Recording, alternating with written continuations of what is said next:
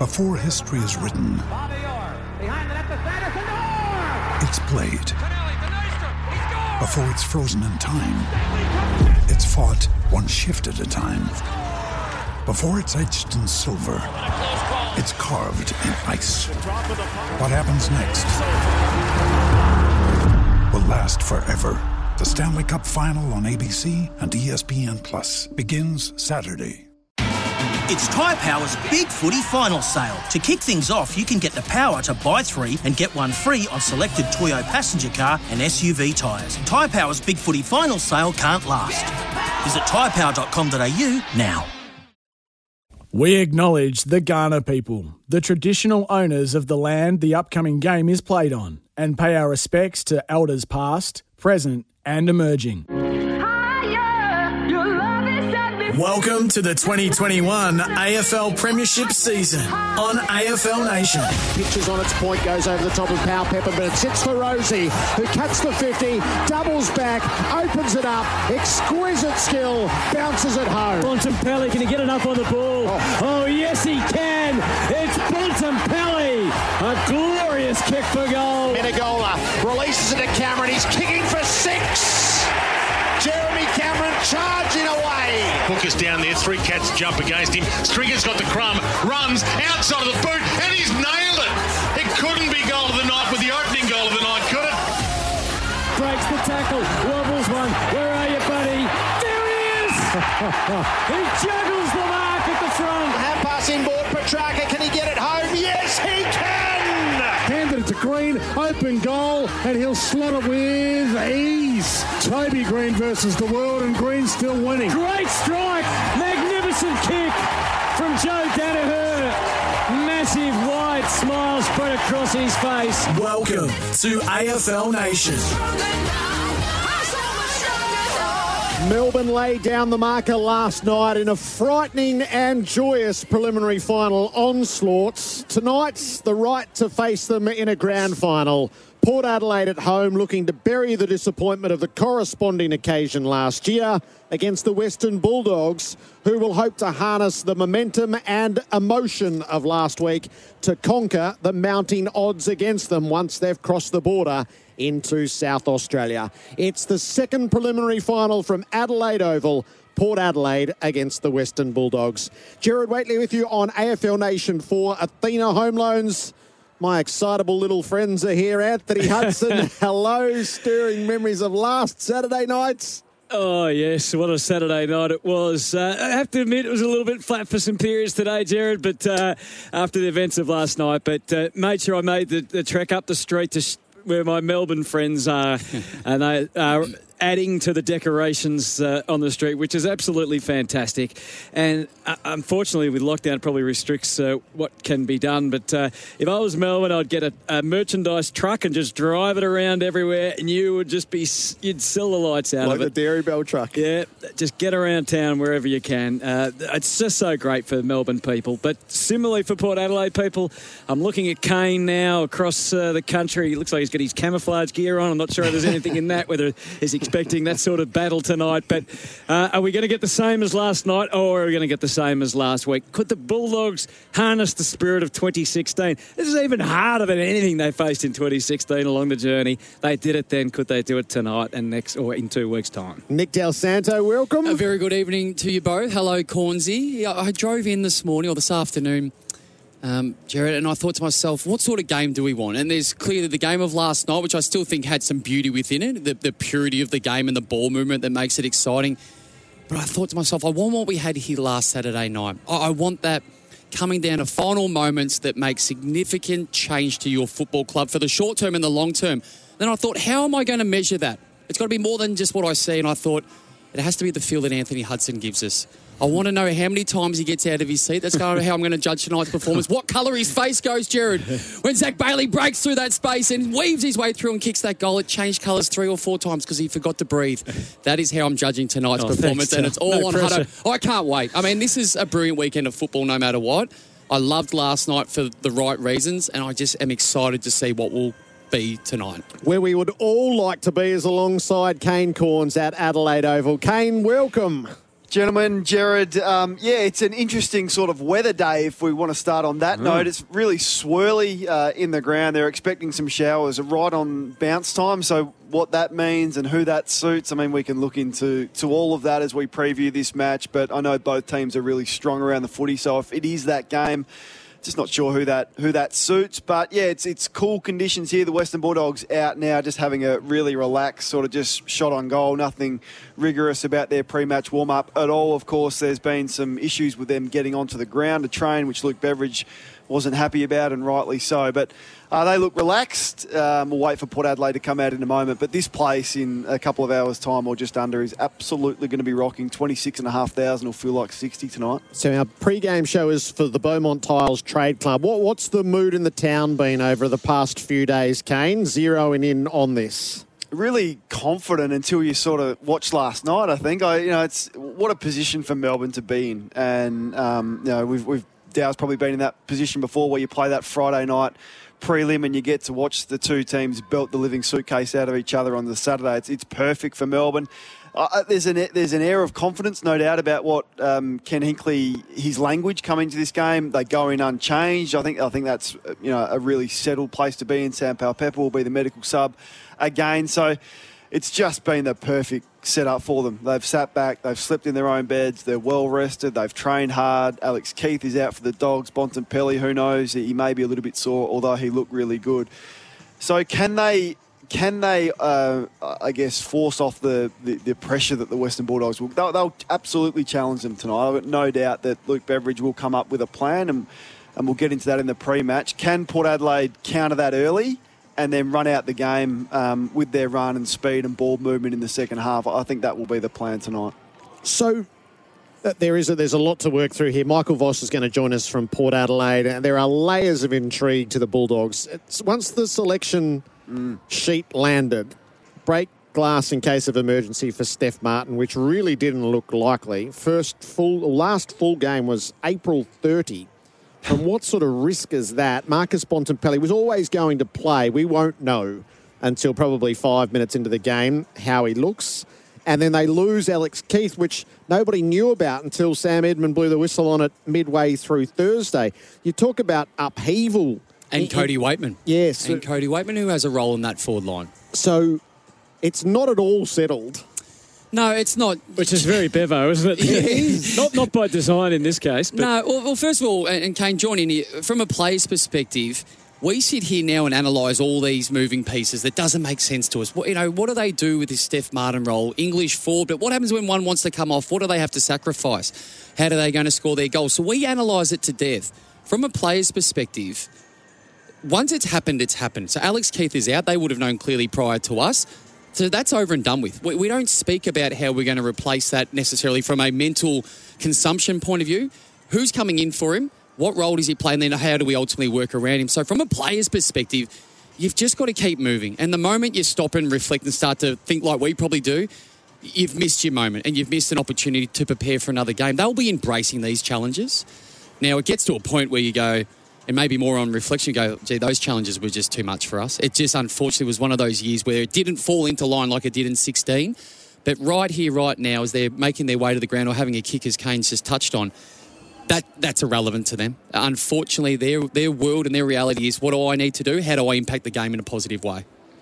And I think uh, uh, we heard that from Chris Scott last night. He said, "Look, we, you know, we've been banged up for six weeks, and we just ran out of we ran out of juice. That, that, that could that could well and truly be Luke Beveridge in, in four hours' time. He, he, I could easily um, picture him saying that. Look, we just had we just had too much going against us. But you're right; they're not going to be they're not going to let that enter their their thought process at the moment. I, I think he would wind them up um, in a way that says this this is everything going against us. We need one of the great unified performances here. We've been to Victoria, to Tassie, to Queensland, to Perth, to Adelaide. They won't let us even train on the bloody ground. Like he, he would be, I hope, using all of that. And there's that us against them. They don't want us to be here. Um, so I, I think that's what I would be doing if I was coaching this group. And you wouldn't have to wind them up too tight, I don't reckon. There's some serious names, some serious finals experience in this Western Bulldogs lineup. It's the us against them, it's the complete underdog for a spot in a grand final in two weeks. And with the week off, prior to the grand final. I mean, who knows what can happen with Alex Keath and others and, and well rested Western Bulldogs. So, but obviously, it's a big one to get over the line tonight against the Port Adelaide side, who are, are absolutely flying. Did the local paper deliberately misspell Bulldogs on the front page? is, that, is that what happened? I saw That wasn't uh, photoshopped, was it? That that looked real. I don't know. That know. was definitely real. Yeah. No, it was definitely a, a, a misprint. I, I think times are tough at, at the advertisers. There's been a, a number of budget cuts, Jared. So I don't know if it's been, I don't know if it's been a, just a, an editing oversight. The fact that they're short staffed, or whether they did it do it. wasn't the cheer squad, was it? Doing Bulldog the headlines. Bullbogs Hutto. So B U L L B O G S Bullbogs. So that's what that's Good luck what to went them on the tonight, front Kane. page Hope they play well. the, paper today. It's it does feed like this is Luke Beveridge's long suit. Mm. So I He wonder- has it all is the raw material. How hard does he play it? You sort of alluded to that there, Kane. You'd wind them up, but Yeah. he, he probably doesn't need to overdo it either, does he? The, the other one in, in these moments is the players are naturally wound up. It's not unusual. We saw the players entering the arena last night in Perth and it was extremely calm. Now, I think there's a lot of misinformation and feeling that it's just a big hoo ha. We have the, the old 1980s pump up songs and we all just rush out and away we go. These players go about it differently, but there's also moments within, particularly the first five minutes, where you need to go the other way. You need to calm it down. You need to have a calming influence, hence the leadership, hence getting your hands on the football early and just having that moment to take a breath and ease your way into the game. But I mean, we, we also know that Luke Beveridge is famous for having themes throughout the week. yeah. So I wonder what that one is for him this week. So layers of intrigue on both sides of it. Let's start with Port Adelaide's uh, senior assistant coach Michael Voss. Vossi, great to have you on AFL Nation. Gentlemen, It's all you've been a veteran of these things, player and coach. You walk into a preliminary final. Does it still have that that momentous feel to it? oh, it's uh, so exciting um, to be to be here, and uh, they just take such an enormous amount of work. You you never take for granted uh, playing in them. Um, you know, last year we'll obviously so disappointed with the with the loss. We played our hearts out, but couldn't get the job done, and um, we find ourselves uh, back at the same venue and different opponent. But um, you know, obviously uh, feel like we can go. Uh, that one more step, at least we hope so we can. Vossi, is there a sense that off the learnings that you had last year, that this is a better group that's better prepared, even having the week off, that there's a sense of, I guess, calmness within the group about what they're about to go through? Yeah, I think whenever you experience something for the first time, and we had a large majority of our group that were experiencing finals um, for the first time last year. Um, so the fact that we've actually gone through that and been exposed to it, there is a, when you have an awareness to it, it certainly does um, bring composure. Um, but you're never too sure exactly what each game brings. Every final is so much different in the way that you feel and the opponent you're playing and the occasion itself and what it all means. So, you know, I guess until the ball's bounced, um, you're never 100% too sure uh, how you handle the situation. But uh, we do feel like we are really ready for this uh, for this moment. What's been the preparation like? Ultimately, having the week off, watching a lot of football last weekend. How has the group been approached to have some time off to mentally refresh, but then ultimately build up for this moment? Well, it's the old uh, advantage you used to get um, when teams keep play, kept playing and you had the weekend off and you could utilise it to rest the mind and, and also rest the body. And amazing when you don't have an opponent how much you feel like you can rest the mind. Um, but then come Saturday night when you know your opponent, you just get that knife into the into the ribs again, and um, you get back on edge. So we've used it for that. Um, we've used the first week as a, a bit of rest, trained really hard on Saturday, and then had our normal prep that we would uh, any other week of the year. Were you surprised they selected Stefan Martin Vossi?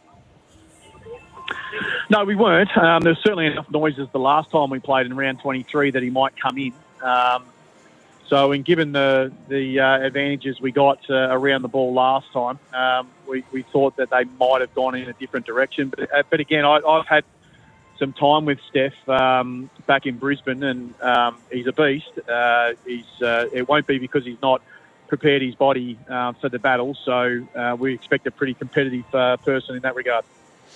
The area of advantage I think you have is your smalls, and we even saw Charlie Cameron get a hold of them last week. How, how do you maximise that strength of yours? Well, they're all going to have to take their turn. I mean, I mean, we, any good midfield or any forward line, um, you know, is dependent on, um, you know, the depth that you have, and if uh, one can pop up, and obviously Fantasia was the um, benefit from the last game that we played and was able to hit the scoreboard, but. Uh, we feel like any one of those guys on the ground can actually uh, have impact at the right time. So when you have those threats, um, it just means it makes it a little bit harder for the smalls to come off and aerially assist and um, probably get in the way of our tools. So, um, yeah, if we get on the deck, um, yeah, hopefully we can create that pressure and obviously hit the scoreboard at the same time. Vossi, one of the threats from the Dogs is the amount of football that they get, particularly through the midfield. Now, I would assume that if it's not damaging Port and you are in a comfortable position, then it's not a concern. When does it become a tipping point that Macrae's is getting far too much football, or Hunter, or Bontempelli? Do you have a not a plan B, but just a the switch to flick when those moments are just getting out of control? Yeah, certainly we do. Um, you know, I guess the markers are dependent on a number of things. Um, you know, the biggest one of all, of course, is how you're going as a team, and um, is it worthwhile making that switch? And if you're already taking care of someone, then you've got to make that judgment whether it's worth uh, uh, putting it to somebody else and, and giving them attention. But um, you know, first and foremost, I think it's um, how are you going as a group. Um, if you make a decision like that to be able to make that tactical change, uh, you know what impact will it have and, and the way that we're going. So um, it's on the radar. They've got enough guys. Um, you know, they're all terrific midfielders, and we know how you know how uh, how much depth they've got through that part of the ground. So our mids will have their hands full for sure. What do you think they'll do with Aliir? Uh, is, is there the possibility someone could tag him as a forward? Possible. Um, I guess if you look at a couple of different strategies that we used throughout the year, I mean, Sydney had uh, Hayward that gave him a fair bit of attention and mm. just sat on his back shoulder and just kept bumping into him and making it pretty hard. What, what I would say is that um, throughout the year, I think, you know, the early part of the year, Aliir relied on being able to get separation on his opponent to be able to get his intercepts. He's become stronger across the year about winning that contested ball, that, you know, that in a, in a marking situation um, plus come up his man and be able to assist when he needs to. So, uh, you know, if he gets someone paying him attention, then we feel like he can still do what he needs to be able to do for us to obviously uh, launch some of our attacks. I reckon their wings are really important, Vossi, for their structure. Uh, Bailey Smith plays a bit high half forward, bit of wing, and, and Lockie Hunt is more predominantly a wing. Do, do, you back your own structure in with your wingers, or are you wary of how they set up the ground offensively and defensively? No, we have to be mindful of it. Um, you know, clearly, if we're going to get the game on our terms, uh, how deep they get back and support um, their defence is, is important, and it's obviously an important part of their game to, to get the ball in motion and um, and really challenge you the other way. So, no, it's a big night for our for our uh, for our wings. Um, you know, we got beaten a little bit on the outside the last time we played as well when they held their width. So uh, we've got to be careful. There's a couple of little things that we just have to make sure we keep in mind, and, and certainly their ability to get back and support is uh, is one of those. Vossi, I want to go back to that round 23 game, and that last quarter was superb from a Port perspective. What do you change, or, or do you once again back in your system, or have you learned something specific from that matchup, which is only a month ago, that you need to correct or change for tonight's game? Well, we'd like to be more accurate earlier. Yeah, That'd be, uh, that, that would that would help us. Uh, we kicked one eight in the first half, and um, I can't remember the exact score now, but eight four I think it was in the second half. So um, we, we, you just can't afford in finals to give many runs to teams, and um, they're able to get four goals on the scoreboard before we really got ourselves going. So um, yeah, we certainly can't afford that, but we understand that also the Dogs will get some dominance at, at periods of time. It's their ability to be able to hold and have some resilience in those moments, and, and then be able to get our turn and, and maximise as, as best we can. But uh, uh, we were able to take a few things off them last time. We're actually really pleased with the way that we played um, around the ball with our shape, the way that we defended and took their um, took their ball in motion away from them. Um, if we got a few more of those things tonight, I think we'd walk away pretty happy. I'm interested in how you're going. I don't want to get too personal, but I mean, going through a coaching process at, at Collingwood seemed so exhaustive, but also trying to win a premiership, which you're so determined to do it at Port Adelaide. Yourself, how have you handled the workload of both aspects and, and how are you holding up after perhaps missing out? Oh, fine. Um, look, you you, uh, you put your hand up if it was important, uh, where you feel you're ready to to do those things. So you, you throw your, your name or hat in the ring, and um, name in the ring in the hat, I should say, get that the right way. Um, and uh, and you know you, you put your best uh, foot forward to try and win it, and it wasn't won, and, and so you you're focusing on the job, and um, and that's what we've been able to do. I mean, Ken's been fantastic support, so's uh, so's CD. They've been um, such a great support for me, but um, certainly there's no deviation on what we need to do now. It's all about what we've got to do tonight, and hopefully moving forward, and and that's uh, uh, that's obviously to get the the win in the end. Out of interest, I mean, you've, you've been through it before. What what was this one like? Uh, it seemed exhaustive. This Collingwood one. No, it wasn't as exhaustive as perhaps um, from my end, um, but uh, but there is certainly a. If you had to, um, you know, reflect a little bit, it does take up some some mental energy um, to be able to sort of think about um, how it's run, um, how you think that you win, what you want to be able to present. But I, I, I always use it as a really great opportunity to be able to grow. And any time that you can have a chance to sit down and reflect on your own philosophies and how you lead and you know what would your program actually look like, I- think it's a, just a really worthwhile exercise uh, to do. And I think it only just strengthens about what you believe in and, and what you would do in the same instance. But you know, I'm really lucky here in that um, you know Kenny's just put so much trust in the people around him that you get a lot of flexibility to do what you want to do, and um, and in partnership with the rest of the coaches, you you do get to put a lot of things in place that you've sort of got a vision on and you believe it'll work, and um, I think that's the strength of any uh, coaching group and any program. So, are you in the Carlton process, Michael? Oh, it's not, no, no, not really for me to comment on whether uh, whether I am or not. Um, you know, obviously, as you can appreciate, the the main concern I've got right now today, as a, as a talk to you, is what this game holds for us, and there is absolutely nothing else on my radar outside of making sure that we get the job done tonight. Vossi, just one thing from your playing days. Did preliminary finals, did they feel like different matches and psychologically is there stuff from there that you that is still relevant to how a player might be thinking tonight? Oh, there is in these games um, because the intensity is um, is just so significant, and you know it's probably the first time in the season um, where the, where the consequences are absolute, and um, you know to be able to work your way through that from a mindset point of view and still be able to put composure on it, um, you know, really important stages of the game. It's um, that's maybe the biggest battle that you face. And, um, you know, if we can stay in that composed and we can stay connected as a group, then you've got a chance to be able to, you know, stay connected with each other and be able to execute. And, um, and uh, that's what it's going to require all of us to do is be able to stay connected, stay together, make sure we continue to execute even when it gets big. Good luck for tonight, Vossi. Thanks a lot. Thanks for your time, guys. Michael Voss, uh, assistant coach at, at uh, Port Adelaide.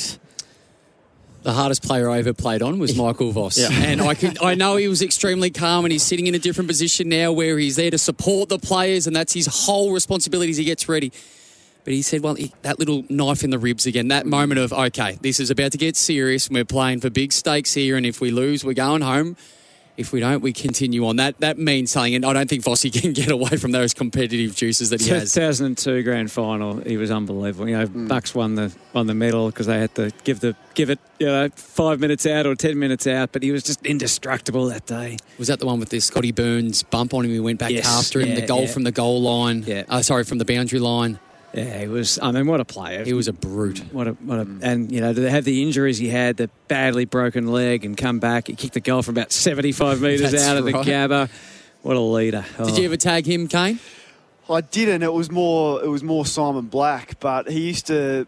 Him and Jonathan Brown used to just come after you. Like you, make you feel really uncomfortable. It was that annoying tagger. Jonathan Brown used to line up at centre half forward. The back of the days we used to be able to run off the line at the centre bounce and basically clean anyone up. He said, "Next centre bounce, I am gonna. If you go anywhere near Simon Black, I'm gonna run off the line. I'm gonna kill you." Mm. And I, as a you know, third, fourth player who's, you know, 78 kilos, you got this big steam train coming towards you. They, they were the most intimidating side Absolutely. I've ever played against. I think we played a prelim final against them in 2002 at the Gabba, and they just just destroyed us. There there was no more intimidating ground to go and play than the Gabba when the Lions were up and running in those early 2000s. In my, And I, s- I think when Geelong, and you were about the same as Geelong in an age demographic coming through, and the Lions were, you know, it was in the last uh, couple of years Yeah. of their dominance. It was men against boys. They were. Yeah, they, you could see the talent of those you and Geelong coming up, but it's almost like they just had to say boo, and Yeah. it was just. in, in- in my second or third year, Grant Thomas sent me to Michael Voss for a learning experience, clearly knowing I wasn't up to it. And Michael Voss said to me at the first set of bounce, if you touch me, I will punch you.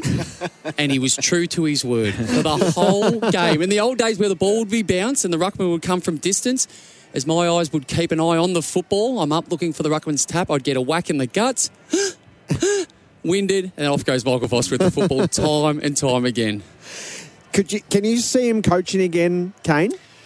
Yeah, I can. Yeah, I, so can I. just- yeah, really I just- strongly. same. He just he's got that aura about him. That was that. So when he did come to the club, it was sort of the back end of my career at Port Adelaide. It, it was the aura for me. So he he walks into a room and commands the room. So when he when he's talking, everyone's listening. Like, and that's an intangible, isn't it? When you've got a, a leader of that caliber. But what he has done really well is go and develop himself in other areas. So he he would run the leadership program one year, then the next year he'd be coaching the midfield, then the next year he'd be managing the coaches as almost like a coaching director. So he's done all of these things to add to his resume. Now he's getting really close. I'm not. I wonder what feedback he has been given, if any, the, of the the processes that he has missed out on, because he's getting down to the last two or three. There's a lot of people going for not many jobs, as we hmm. know, but absolutely, I, I can see him him coaching again. A question I don't know the answer to, but if Michael Voss is not to get the job like he did at Collingwood, for example, is it his philosophy and game plan that isn't what they want, or is it specific to that club? Will he have to go away and change his philosophy Yeah, and his game plan, or is it just he's got to find the right fit for that? Hard to know, isn't it? Mm. And, and Carlton will be, you know, almost by his non-answer, you suspect he's like, well, I'm not going to go to you. They, he's almost at the stage now where he needs to know he's at least going to be the last one or two to, to go for it, I reckon. Experience the convenience of buying your new Hyundai online with Hyundai's Click to Buy. It's easy to compare models, configure your Hyundai, and make a deposit online through the secure Click to Buy process. Search Hyundai Click to Buy for details. We get Nick Dal Santo and Kane Cornes to give their assessment of Melbourne next on AFL Nation for Athena. You're listening to AFL Nation for the Beaumont Tiles Trade Club.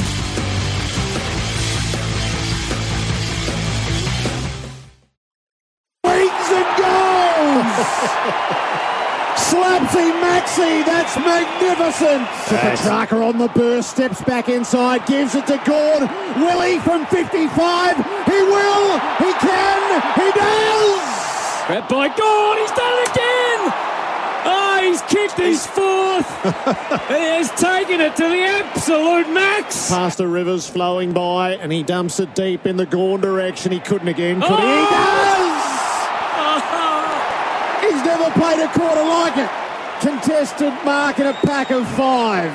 And everyone celebrates. Oh, Gazza. Now, he might end the night as the mayor of Perth, Max Gawn, the way this is going. Oh, He's put through his fifth. Max Gawn defined last night. Welcome back to AFL Nation for Athena Home Loans. As Melbourne booked Basil's their place not in the happy grand with you, final. Jared. He's not happy. and Port Adelaide and the Bulldogs tonight. So Jared Whateley and Anthony Hudson with you, Kane Cornes and Nick Dal Santo.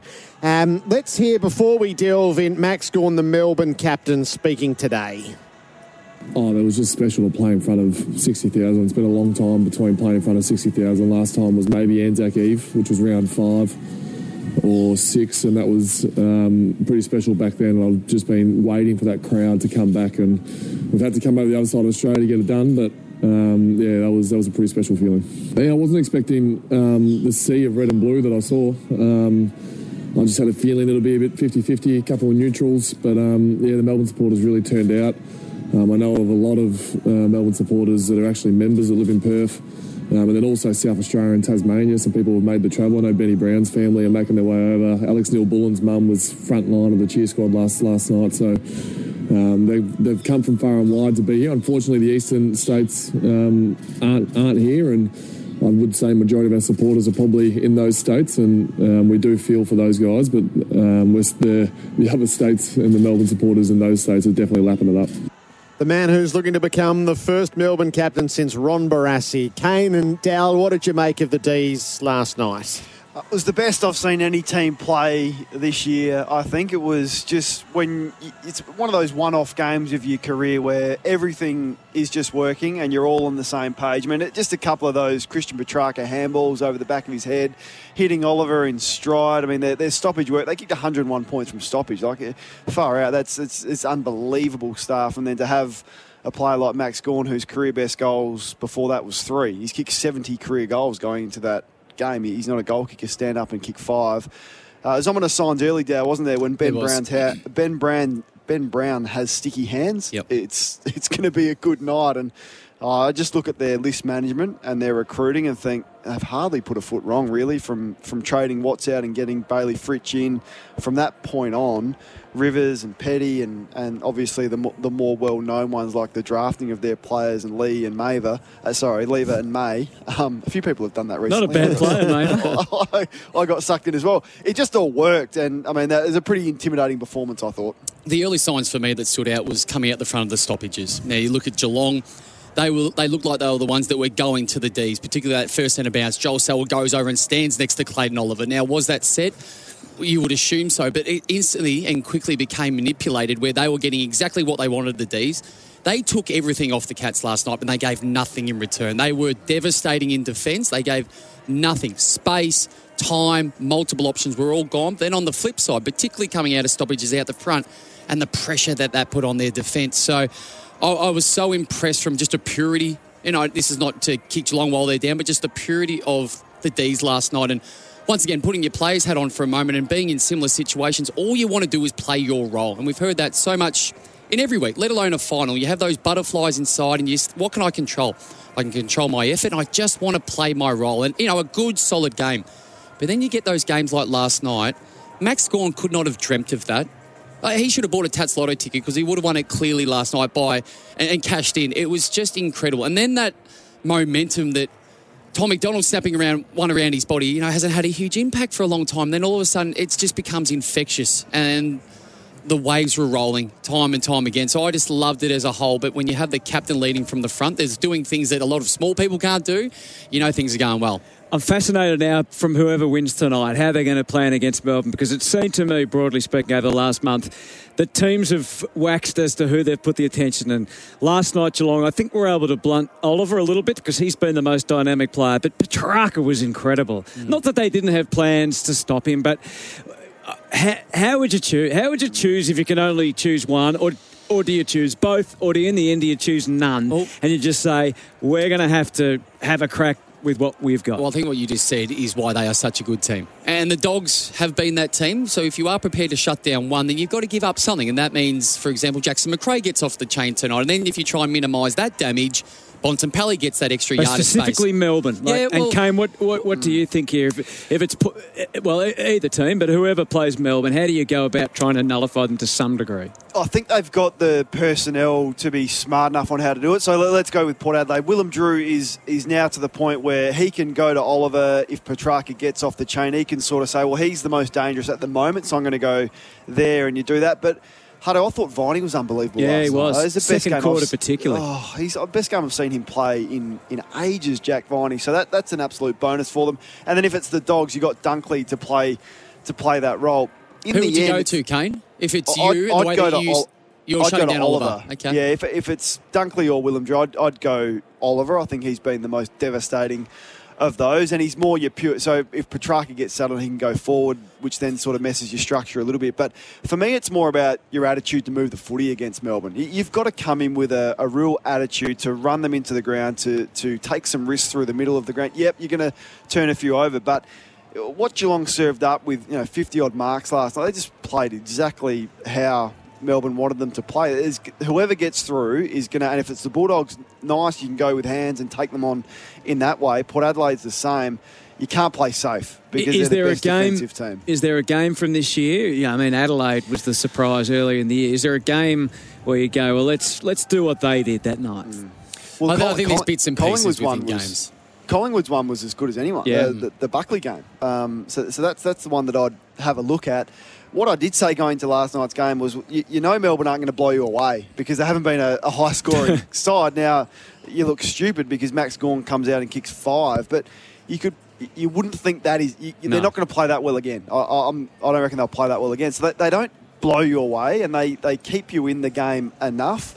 Um, but all year, and Jared, you've spoken about this all year. They've been the, the best set up from the three facets of the game all year, and, and it doesn't you know it doesn't lie in finals. I just will say though, I'm not sure the week off helps them. Um, uh, they would just love to Yes. have a an extra day, have the team that's playing tonight travel to Perth. And then roll straight in with the momentum they've got. The, the week off's a disaster for them, I reckon. I, I don't think it's it's going to help them at all. The other one is you need to have three key forwards. If you've got them in in your stocks, you can hold three forwards, and that forces Jake Lever to be accountable to some degree. And if if they don't want to play Lever on that someone the equivalent height, then you can expose him through. That means Petty or someone else will have to roll over and play at a position, and therefore probably a little bit shorter. There is one genius thing they do in the coaches box, and I first noticed it when Melbourne played Port Adelaide here, and we did that game, and you saw it. They actually identified it on the Channel Seven coverage last night. Max Gawn, I mean, he kicked five, but he also goes back and plays on Hawkins. So he actually plays on Hawkins for two, three minutes. He senses that, so that allows May to go free. He did it with Dixon here when Melbourne beat Port Adelaide on on on, on him, and, and they had no answers for Steven May. So they're going to have to come up with something for that because of his aerobic ability to get back and then forward. That's a tactic they've used so well. So just on your measure, are they hot favourites for the flag in your mind, Kane? Are they so regardless of who they're up against? Like, like they were white hot last night. What does it look like in forecasting? I guess it depends a bit what we see tonight, doesn't it? Mm. I think like it, it depends how clinical the victor is tonight. But often and you go back through the history, often there's a blowout prelim and there's a close one. And it doesn't often correlate to the grand final. As I just, I remember we beat, we smashed North Melbourne mm. in the mm. 2007 prelim, and Tredrea and my brother were carrying on, and we and Geelong just get through. We got smashed the next week, and that's been the case a couple of times. Like Mel uh, Hawthorn just get through in 2014, and then easily account for Sydney the following week. I'm just not sure. It's. I think it's going to be reasonably even. Melbourne will start favourites, obviously, but reasonably even on the day um, do, when do it we, comes to it. Do you reckon that? I mean, notionally, Port have got um, a better place to be able to challenge them because of all the difficulties the Dogs have. But you know, the Bulldogs did beat them uh, in that second time around this year at the MCG, so mm. they get through tonight. And Keath comes back and plays and Bont's fit by the grand final, can we can we mount a case for them to be able we'll, to challenge them? We'll have to mount a case. I think the easier yeah. case is clearly Port with what they've currently got in the challenges that we touch on their forward half and their diversity and variety, particularly at ground level. So I think for a better spectacle from what we sit here right now knowing, I'd say it's probably Port. Dallin Kane tonight, our experts for car sales. Sell your car the hassle free way with car sales instant offer. Let's just hear from Steven May, who spoke uh, with the club today. There's no, there's no chance of missing that. Uh, no, of course we'd have to do what's best for the team, but um, I'm super confident in, in, my body. Know my body pretty well now. Um, it's been in really good uh, shape this year. Um, the strength in my hamstrings and, and, and, my own confidence in my body is, is an all-time high. So um, I think last night was just a bit more of a nervy scare. Um, but uh, it's a business as usual come Monday, I guess. Was he playing guitar? Was he, while he was It's an unusual approach to it. Uh, we'll talk the Cats in a moment's time and what they do next. Hey, Tyler's Beaumont Tiles have what you need. You know, Beaumont's are here to help, and they have helped Josh Bauer from Beaumont Tiles Norwood in Adelaide to Bowser. keep his business going, and they can help you too. How's this for a helping hand from Beaumont Tiles? You can win a share of 100 grams worth of RLA waterproofing, grouts, and glues. That's right, 100 grams worth of materials could be yours. Shop at Beaumont's or jump onto icanwin.com.au to enter. Shortly, we're going to speak with the Meat Bains, the Bulldogs chief executive as well. They've been through a lot uh, to get to the venue tonight and to get set, so we'll dig into that and also the disrupted week they've had on a number of fronts. AFL Nation is giving you the chance to nominate someone to win two 2022 AFL Silver Club memberships thanks to Coles Insurance. Visit icanwin.com.au. You're listening to AFL Nation for the Beaumont Tiles Trade Club.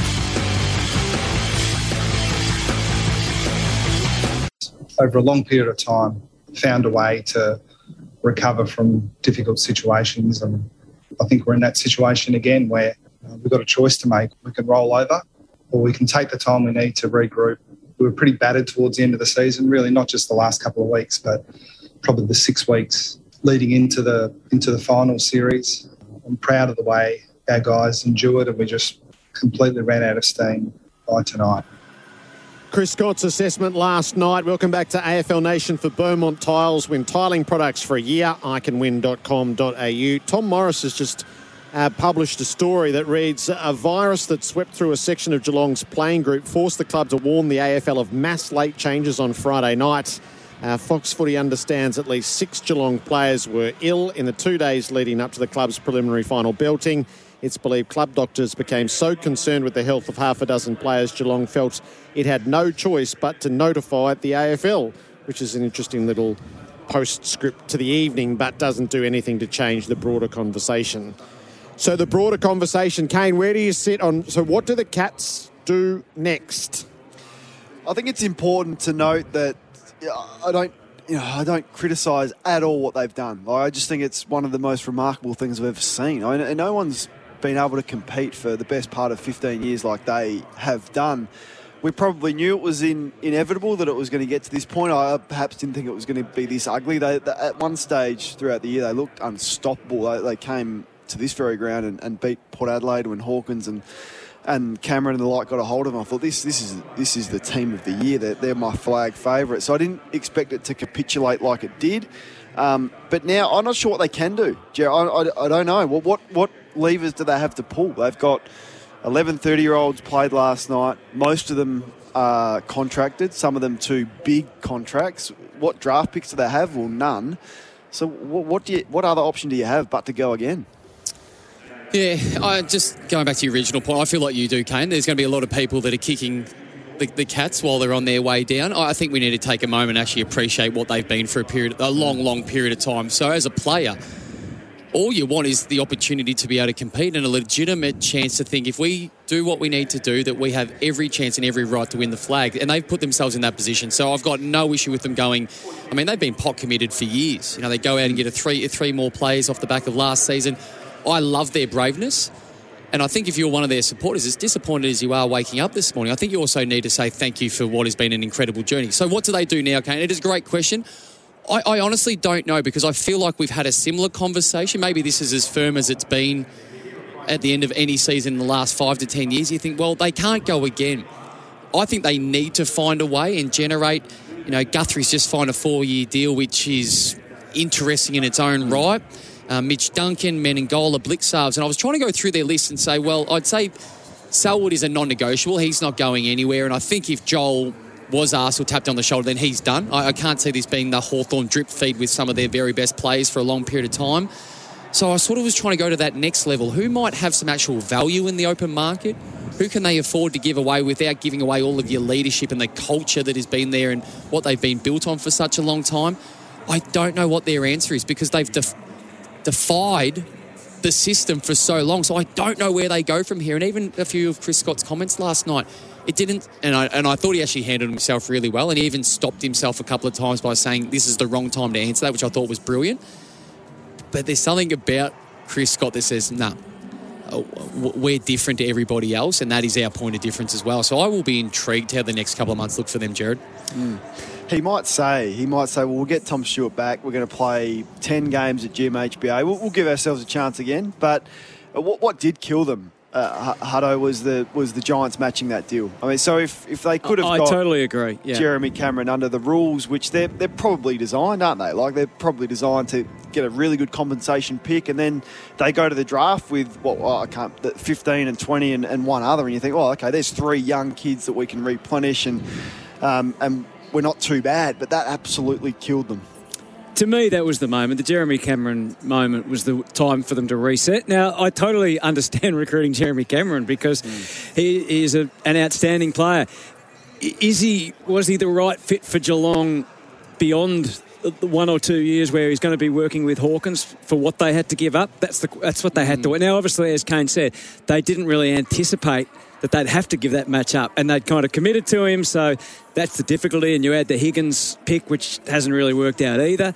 So they, the Tim Kelly moment was the moment that they probably was a bit of a gift to them, and he was a great selection. He turned into an outstanding player. They drove a sensational bargain with West Coast. That was the moment to replenish the list.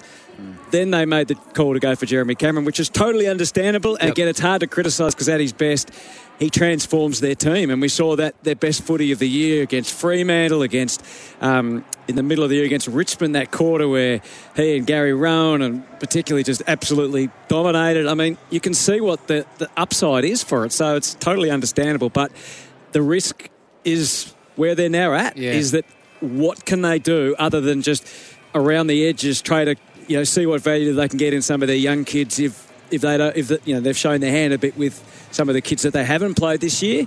So, other than, as Kane said, other than giving up a player, one of their leaders who whose value You're you'd have not to going to get question Yeah, yep, yep. Mm. right now because of their age profile, there's not much they can do. Kane, how would you feel if you're one of these younger players that has just been waiting for your opportunity?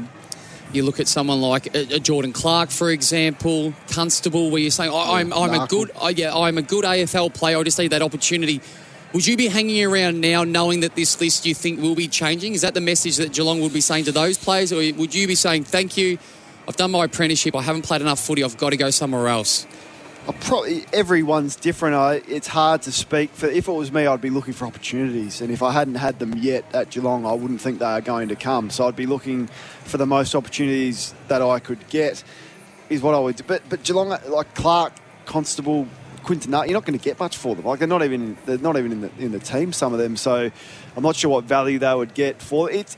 The, the discussion around list management from an AFL standpoint, I reckon, is interesting. So if this was say this was an NBA team, you would probably trade, um, you know, Blicavs, you'd probably trade Guthrie, Duncan.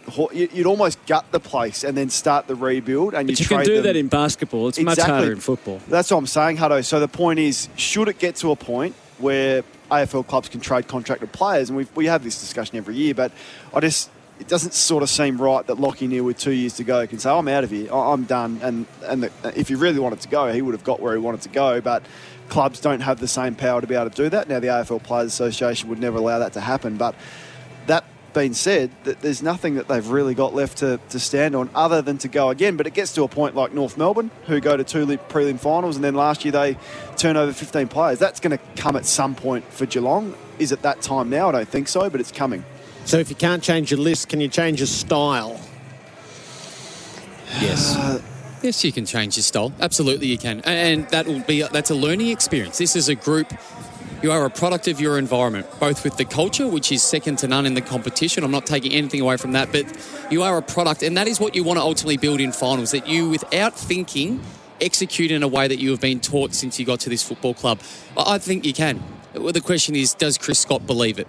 because it's easy for us to sit here, and this has been spoken about even off the final side. Maybe at half time last night, people saying this style isn't going to win you a final or won't win you the ultimate. But I think you can change it and you can tweak it and you can bring assistant coaches in, as we've seen at other football clubs, what they've done at the Sydney Swans, say we need to be more aggressive. And this is what it looks like, and this is how we're going to go train it. So I think it's all there. My only asterisk at the bottom is we've had this conversation before, and they haven't done what we thought was the right thing for them. So I don't know how they play this out. So the their new- bottom, their bottom six looked ordinary though, didn't they, Mm. Jared? Last night. So that, so that's. I mean, they always do in a performance like do, that. they do. If you get beaten by 80 in a final, your bottom six to eight look really ordinary. But gee, some of those players last didn't look like they belonged on an AFL list, let alone in the best 22 of a prelim final side. So the news for rolled, fast, fresh Vietnamese. No changes to either side tonight. Sam Pepper is the medical sub for Port Adelaide. Anthony Scott for the Western Bulldogs. Rolled, family-made Vietnamese, served fast and fresh. A shout out, a shout out for Flight Centre.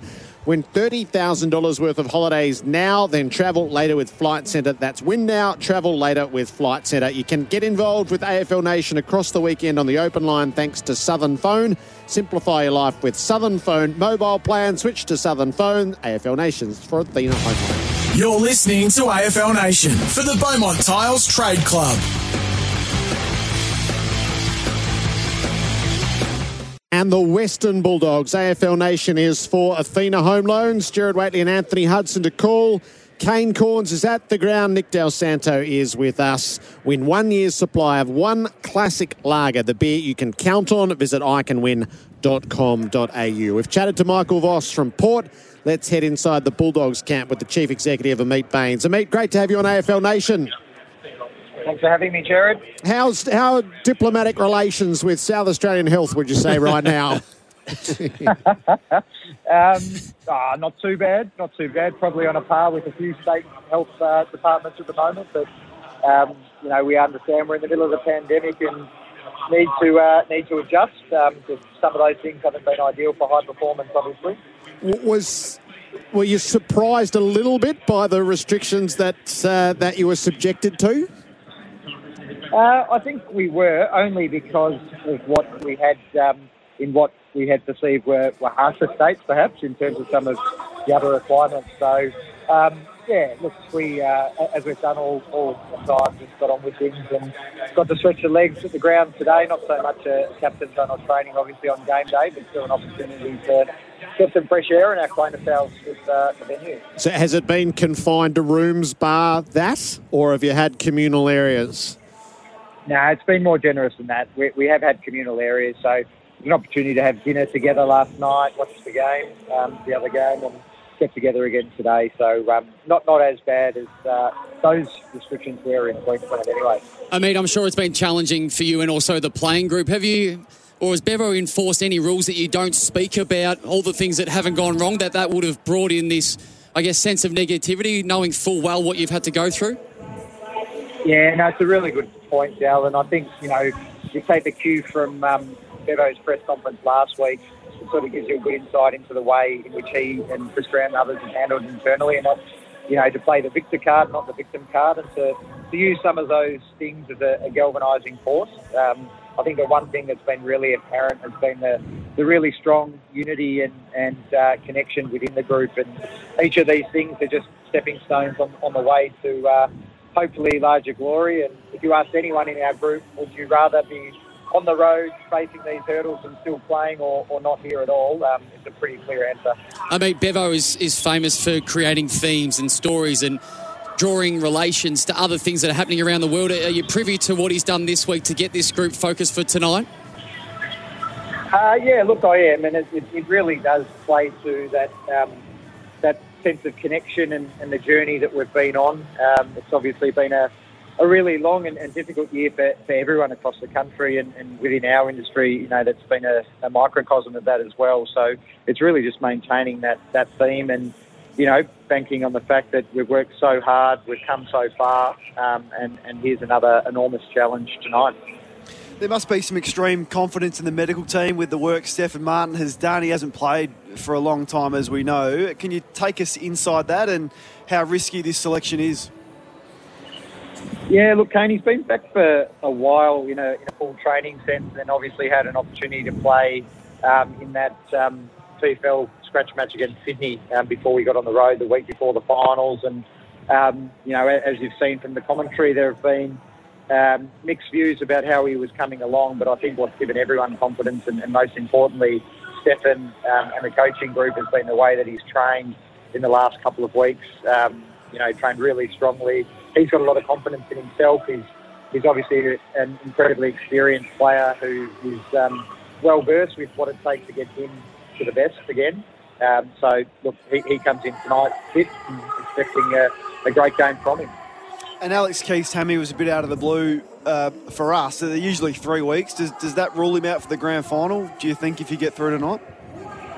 I think he'll have to. Obviously, he'll need to be assessed, but he had hamstring tightness more than anything else out of the game, and he himself was really keen to play. And um, you know, great attitude, still pushing the medical staff on Thursday to, to get the nod. But there's so much on the line, and, and giving you a question about Stef before, you know. Um, you just can't take a risk at this stage of the season. So we, we would expect him to be available um, with another two weeks rest. Uh, mate, uh, mate, it is great to finally see Chris Bell earning some money this week. And the other one that has uh, a huge a huge opportunity tonight is Marcus Bontempelli, and we would assume that he's not at 100%. So, what is a fair expectation from his performance? Oh, no, I think, I think you'd be surprised at uh, how well he's responded. Um, clearly, there were some nervous moments post game. I think his lack of celebration on the final siren last week indicated how nervous he was. Um, but certainly, since the, the scans came back clear from any structural damage, and as the weeks progressed and the soreness disease, um, he, has been right um, to train. Um, I think you might have seen some of the, the sneaky vision that was taken at, at, training out at the Eagles on Thursday. Did all the speed and agility stuff, no problem. So he's, he's right to go. Um, he'll play midfield predominantly, and you know we expect him to lead us like he's done all year. Was there any conversation at all about giving him this week off, which would ultimately give him three if he were to get through tonight? Was that ever part of the conversation? No, once he once he improved over the week and did what he was able to do at training on Thursday, um, the sort of conversation moved on from injury and was really about uh, the role he plays today. How's the group feeling off the back of everything that's happened? you've got another huge challenge tonight. Have you got a sense of how the group is approaching this massive game? Oh, they, they've been remarkable. Um, you know, you know, going back to the question earlier around how much do we talk about what we've had to go through, we haven't really, other than to, to harness some of that.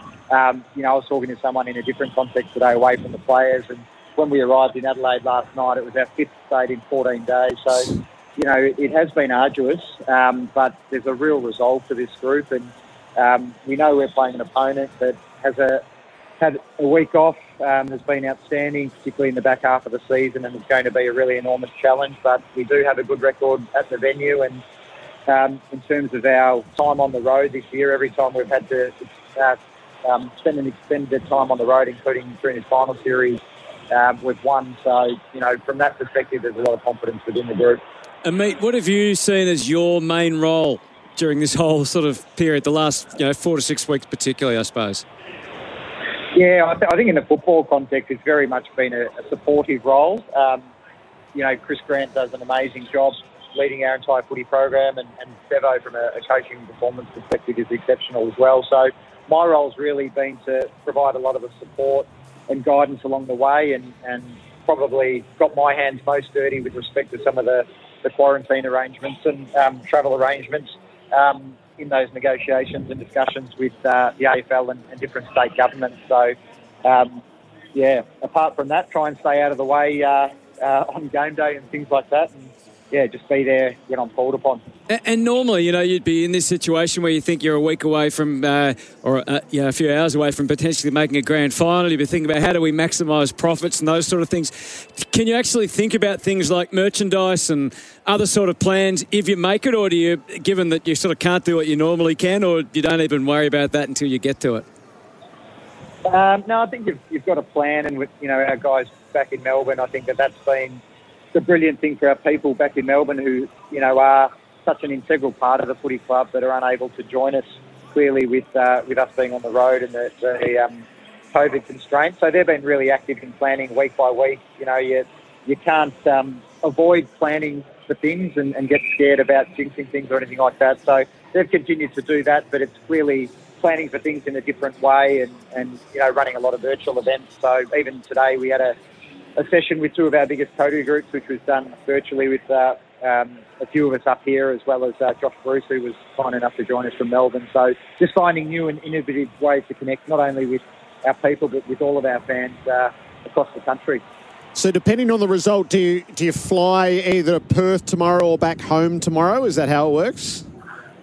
Yeah, so if we if we win um, back to Perth tomorrow, um, if uh, we do lose, we'll have to run some form of exit process while we're here and then work out what comes next. Um, I think just going back to the inconsistency of the health department, we're, we're clean for everywhere come tomorrow morning except WA because um, our quarantine counts are reset uh, for WA purposes um, when we spent two nights in Brisbane, if you can believe it. So um, oh. if, if, we win, we'll go back into quarantine for another week in, in Perth and then come out grand final week. So um, yeah, just amazing little uh, little hurdles along the way. But you know, as I said, the guys have embraced it and uh, are really hoping that they have to do quarantine for another week. Unsurprisingly. Yeah. I mean, have you sh- tried to show the ultimate sign of positivity by leaving bags in Perth? Have you only just brought over your playing kit for tonight? we, we didn't have much choice. No, every, everything's here. Um, but as I think the way in which that's been handled is that other than behind the scenes taking care of what we need to with uh, if we don't win, um, we haven't really spoken about that um, in, in, a playing sense or with the players at all. So, yeah, try, try to shield them from that, but obviously plan for both eventualities. I was pondering on crunch time today. If there's one pre match address in my whole life I would like to observe, it would be Bevo in this one. Will you get to see it, Amit? Where, where will you be when he gives his final address to the players? Uh, I actually came out of it to take, uh, as in it concluded, and I came out and took some things to do. Okay. Um, and, and, and, and, my, uh, as in I, I got to attend the whole thing and um, my legs were shaking. It was uh, it was fantastic. Just the, the energy in the room, not just from him, but from the players as well around where we are. You know, you get, you know, as someone in my position, you get unbelievably nervous and anxious because you've got zero control over what's about to happen. But equally, you're just bloody excited to play. Um, you know, it's an amazing venue, Adelaide Oval. Port supporters are phenomenal with the way they um, sound and the atmosphere they create. So what a bloody great opportunity for our guys to, to run out there tonight and put our best foot forward. Terrific. Thanks for your time, Amit. Good luck for tonight. Thanks, Jen. Good calling. Uh, Amit Baines, the Chief Executive of the Western Bulldogs. So complex. You know, and even learning some more about what they've had to go through this week and knowing a little bit about Marcus and the injury last week about struggling to get something as simple as ice to be able to ice his knee every couple of hours, the difficulty to be able to get food and get the the food and drink that they need because they've been going everywhere. I didn't even realise there was the other complexities thrown on top of it. You know, so it makes the challenge even greater off the That's back shocking, of what, isn't it? It's it's two, great. the two days in Brisbane, you've got to reset the clock. Can't they just squirt them or something on the way through? Oh, yeah, anyway. Clean for everywhere. Yeah. Except, Except Perth. So if they lose, there'll be stowaways, won't there? Yeah. No, I'm not going back to Melbourne. There's nothing at Mel- in Melbourne for me. Yeah. Given that, uh, yes, if you do come back, you're stranded here and potentially, well, we won't Can't even fly it into regional loud. Victoria, can you, if you've deemed clean? yes. Who knows? Who knows? So, uh, yeah, the um, the inconsistencies around what health authorities around the country have done have bedeviled a lot of us, and um, elite sports moved around the country, whilst most of us haven't. So they, they've sort of borne the brunt of it to a degree. They have been clearly the biggest loser out of the last four to five weeks. It's just unfortunate.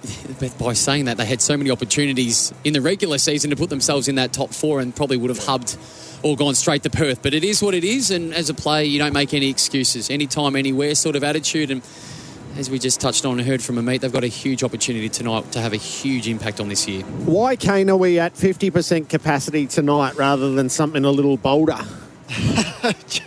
Jared, we, we as you just said, the, the inconsistencies between health departments in this country is is amazing. Really, I heard the premier grilled about this during the week. He doesn't make the decisions. Uh, SA Health and uh, the police commissioner Grant Stevens makes the decisions. Unfortunately, so there's no real leadership from Steven Marshall. He's he's at the hands of his health department, who are extremely cautious, as we've seen. As I said, you can have 150 indoors at a wedding at capacity, but you can't have um, that capacity at an outdoor stadium. It, ma- it makes no sense. Um, they're they're ultra cautious, of course, and I, I can semi understand it, but it just, just doesn't make any sense where you can walk into a cafe like I was at this morning that's 100% full indoors, but you can't have 100% capacity at a stadium that's outdoors with masks on. We're at the mercy of the nervous Nellies, and we have been for quite some time. Experience the convenience of buying your new Hyundai online with Hyundai's Click to Buy. It's easy to compare models, configure your Hyundai, and make a deposit online through the secure Click to Buy process. Search Click to Buy for details. So we'll take our last break, and then we'll set ourselves up. Is we are what are we? 26 minutes away from the opening siren of the Adelaide Oval preliminary final. Port Adelaide and the Western Bulldogs about to meet. This is the pre-game show for Ringers Western, bred on a cattle station in the Kimberley to withstand the Aussie life. You're listening to AFL Nation for the Beaumont Tiles Trade Club. Club. Soon enough, they'll be out on Adelaide Oval to begin the warm ups for Rheem Installer Rheem, Australia's favourite in hot water. So before we delve deep, we'll get uh, a PointsBet update as well. A little bit in the trade space. So Michael Gleeson published a story late today on The Age that two Richmond key forwards are poised to leave the club. Callum Coleman Jones has been sought by Gold Coast and North Melbourne, and his decision's about to be made. And Mabior Chol has been sought by Essendon and North Melbourne. But uh, yes, he's got them both poised to leave, which I think would disappoint most Tigers fans Yeah. if they were to lose both. Yeah, you're right. And it also creates that little bit of, I guess, lack of depth. And we saw both of them have moments this year where they were significant and extremely important. And you look at the transition that the Tigers will go through. We've just spoken about the Cats for half an hour. Now the Tigers are in a similar conversation about how much longer can this go for. So then you start to look to that next crop. And who is that next crop? You just had two players named that you think, well, here's more of an opportunity. This is an opportunity to get 20, 30, 40 games into these plays for them to be able to be more consistent than what they currently are. So, yeah, that it takes away from them now, but it's also their future if those two players were to leave. Who's more valuable out of those two, Kane, do you think? Oh, oh, just the, the, the player that can play forward like Chol can, but also ruck. I mean, e- every team wants one because you, you, a lot of teams aren't prepared to play two rucks, but they like their ruckman to have a rest. So if you can rest forward and be equally as effective there, they're just so valuable. So he, he's probably, I think Callum Coleman Jones probably has a bigger future in terms of holding down a key position, but um, Chol for that versatility that he gives you is vital. And, and Nankervis is only 26, but he looks at times like he's 36. So, you know, how much footy he's actually got left in him and who's after him if he does get injured again. Um, yeah, their, their, structure will be interesting next year, the Tigers. Jordan Dawson is coming to South Australia. It feels like Port Adelaide has the yeah. inside running there. What a pickup that would be. Huge, Jared. I, look, it's a big blow to Adelaide. I, I don't know what, what happens with them because they've had a crack at a lot of players recently that have opted to go to Port Adelaide, even dating right back to Jared Polec. Chose Port Adelaide over the Crows and Fantasia last year the same. For him to do that, Port Adelaide don't necessarily need him. I'm looking at Bonner and Byrne Jones and Burton and Houston across half back. Lachie Jones is the, the first year player with the mullet that you'd remember that's been injured, so he's going to play next year. So he yeah, plays up on the wing, but uh, third in their best and fairest, uh, in the perfect age bracket with the right amount of experience. So that's just a, a, huge get. They, they do have they have cleared room in their salary cap, so it doesn't surprise me. It's more how they get a deal done will be interesting. And one of the best kicks in the competition as it currently it's stands as well. Sydney, it's it? a huge blow. And you think about the way that their game's evolved as the dogs run out onto the ground, but you think about the way the Swans game has evolved in the ball use it is perfect for the skill set that he has. So that is a huge loss. Well, so if they could get it done for 17, it feels like a steal to me. I think so. Yeah. yeah. Be uh, would they? Yeah, there may be. You know how it works. It's not usually just a straight 17 yeah. for him. There'll be some back-ended picks and all of that. But if if, if they do get that, then it's it's a huge because he'll, cause he'll play wing. I, I, do like him up the ground. He kicked three in a game late in the season, and his yep. delivery inside 50 is as good as any of the comp. So maybe centre centre forward is perhaps what they've sold to him in a role that he could play. And were you surprised that Jake Kelly is uh, out of Adelaide and going to nominate Essendon? Not necessarily. Uh, I think Adelaide would have liked to have kept him, but he's yeah he's got some limitations to his game. He's he's terrific culturally, and he's such a workhorse, and he's one of the hardest trainers. But you're always nervous when he gets the footy in his hands. Like he, he does turn the footy over a lot. He's good one on one. So I don't think Adelaide have shown him, you know, the love that he probably was after. And if you can get a, you know, a longer term deal back at home, then you know it's probably one that's a, a win-win for both. He's the sort of player that you need to find a really good matchup and a role for him week in, week out. That you can say, Cal, this is your opponent done. for the week. I don't have to worry about it for the next two hours. He's that sort of player that'll just go and give his maximum effort. Often beats that person, then you can work around him. So do the Bombers necessarily need him? No, probably not. But is he a reliable player that you'd think would play every week? Absolutely. Kenny's having his last word to the Port Adelaide players in the rooms. They'll be out on Adelaide Oval in a moment's time. Experience the convenience of buying your new Hyundai online with Hyundai's Click to Buy. It's easy to compare models, configure your Hyundai, and make a deposit online through the secure Click to Buy process. Search Hyundai Click to buy for details. Let's uh, grab the PointsBet updates. An odds update, proudly brought to you by PointsBet. Download the PointsBet app today. Gamble responsibly. Call 1 800 858 858. G'day punters, Elliot from PointsBet previewing the second prelim tonight, Port Adelaide versus the Western Bulldogs. Port Adelaide, their favourites, $1.37 head to head with us at PointsBet at the moment. The doggies outsiders $3.20, 16 and a half point start on the line. Port pretty popular here today. That line shifting two and a half points towards them. Total match points over or under 151 and a half. Touch of money coming for the under tonight as well. First goal scorer markets, they're always popular with the punters. Charlie Dixon, $9, along with Aaron Naughton. Orazio Fantasia is $11, and Robbie Gray, 15 to kick the first goal at PointsBet tonight. Plus, we've got the same game multi refund offer. So place a three or more league same game multi, and if it fails, you get your money back in bonus up to $25. T's and C's do apply. So to find all these markets and plenty more, head to pointsbet.com.au, download the app, and as always, please gamble responsibly. The fireworks are flaring. Port Adelaide have entered the arena, Kane. It's a pretty fine sight. It's a beautiful sight. They've got this down to a fine art, this entrance, the song that they play, not giving in, and then the theme song, and then in a moment's time you'll hear Never Tear Us Apart. So the Western Bulldogs midfield going through their paces. It's always intimidating playing at a ground like this as the opposition side. You, you tend to want to block that out, but you know they're going to be a factor. They'll try and shut it out as best they can early. Tim English doing a lot of the ruck work with Stefan Martin, who looks fit. Is no strapping inside and, and their midfield going through their paces. That's going to be where it's at tonight. One thing that Nick and I will look at closely is those contested possession numbers because when Port Adelaide win it, they haven't lost this year. We'll let 17 you rip, and 0. We'll so. let you rip into it in a few moments' Yep. time. The full preview coming up with Kane Cornes and Nick Dal Santo ahead of this preliminary final at Adelaide Oval. This has been the pre-game show for Ringers Western. Ringers Western clothing looks great in the city and toughs it out on the land.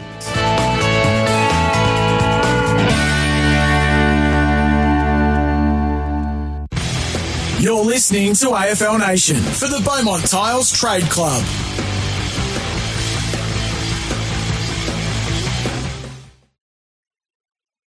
Sometimes needing new tyres can catch us by surprise. That's why Tyre Power gives you the power of zip pay and zip money. You can get what you need now, get back on the road safely, and pay for it later. Terms and conditions apply. So visit tyrepower.com.au or call 13 21 91.